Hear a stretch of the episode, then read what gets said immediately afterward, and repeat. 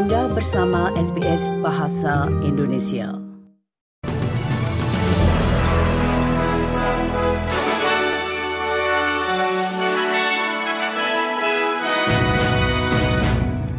Berita terkini SBS Audio Program Bahasa Indonesia untuk hari Minggu 20 Agustus 2023.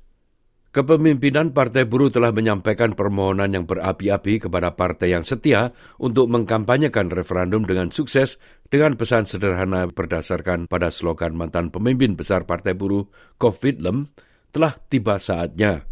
Menteri Pribumi Australia Linda Burney telah mengeluarkan seruan untuk mempersenjatai anggota biasa untuk keluar ke komunitas dan mengkampanyekan suara pribumi yang diabadikan dalam konstitusi.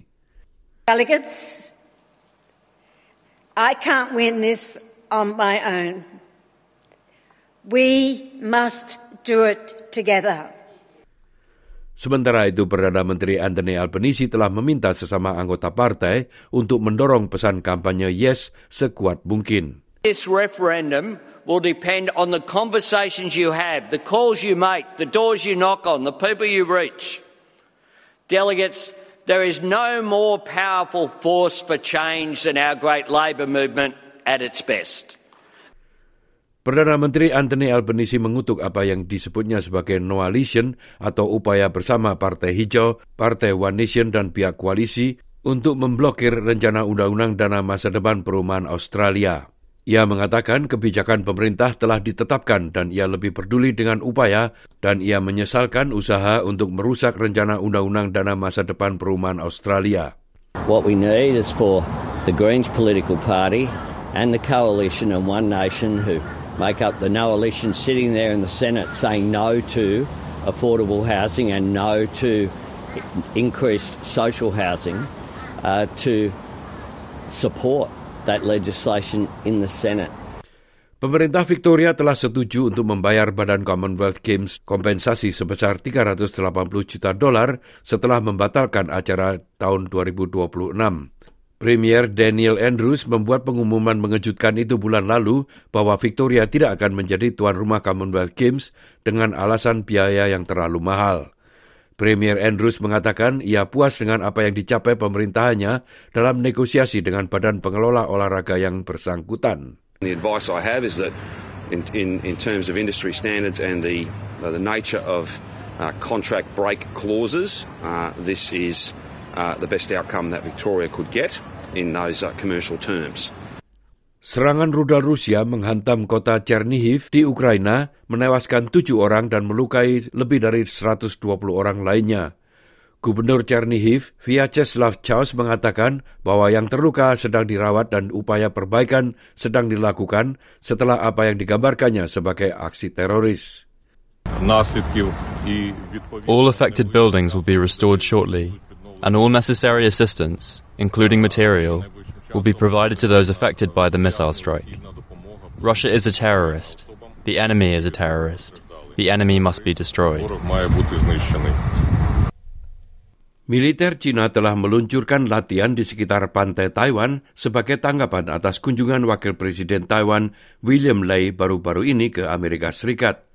Tentara Rakyat telah merilis rekaman latihan pada Sabtu tanggal 19 Agustus yang dikatakan sebagai peringatan atas kolusi antara separatis dan pasukan asing. Wakil Presiden Lei yang mengunjungi Amerika Serikat untuk memperkuat hubungan dengan pendukung Taiwan di luar negeri adalah calon presiden partainya untuk tahun 2024. Miliarder pemilik medsos X atau yang dulu dikenal sebagai Twitter, Elon Musk, telah mengisyaratkan niatnya untuk menghapus fitur pemblokiran pada platform medsos X itu.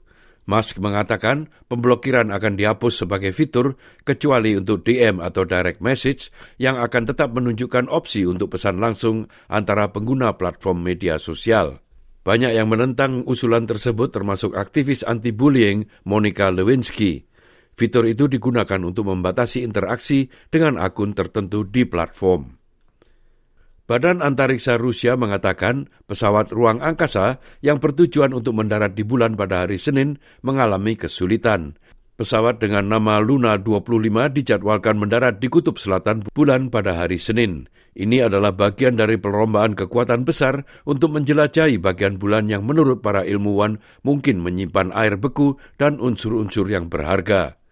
Badan Antariksa Roscosmos mengatakan situasi abnormal terjadi di atas stasiun otomatis dan para spesialis menganalisis situasi untuk melihat apakah mereka akan dapat menemukan perbaikan.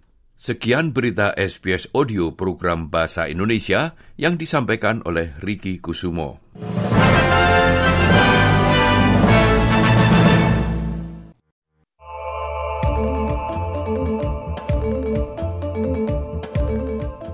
Anda dapat menghubungi kami melalui telepon pada nomor 1800 500 727 atau melalui email pada alamat indonesian.program at sbs.com.au.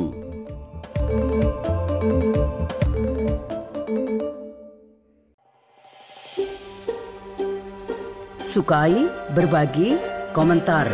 Ikuti SBS program Bahasa Indonesia di Facebook.